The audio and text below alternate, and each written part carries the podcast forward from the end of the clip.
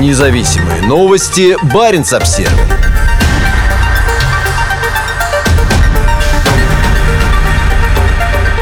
По самой северной железной дороге в мире перевезут 52 миллиона тонн нефтепродуктов.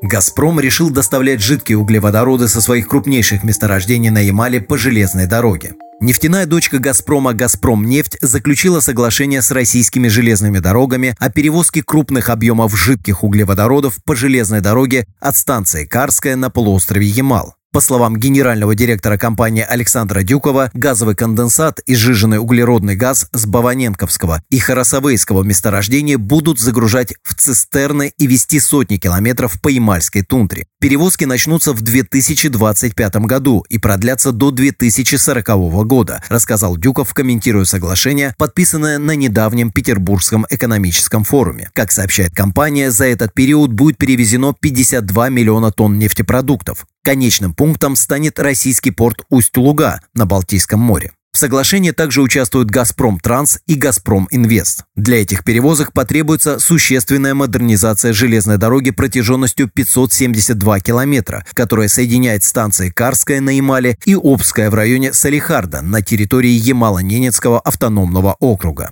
Линия принадлежит и эксплуатируется «Газпромом». На ее протяжении расположено 5 станций и 70 мостов, а на ее строительстве было занято около 7,5 тысяч человек. Линия протянулась на сотни километров по Ямальской тундре, представляющей особо экологически уязвимые районы вечной мерзлоты. Линия Обская-Карская вошла в строй в 2009 году. Сейчас по ней в основном перевозят персонал, занятый на Баваненковском газовом месторождении, а также различные грузы для этого проекта проекта. На сегодняшний день это самая северная железнодорожная линия в мире. Независимые новости. Барин обсервис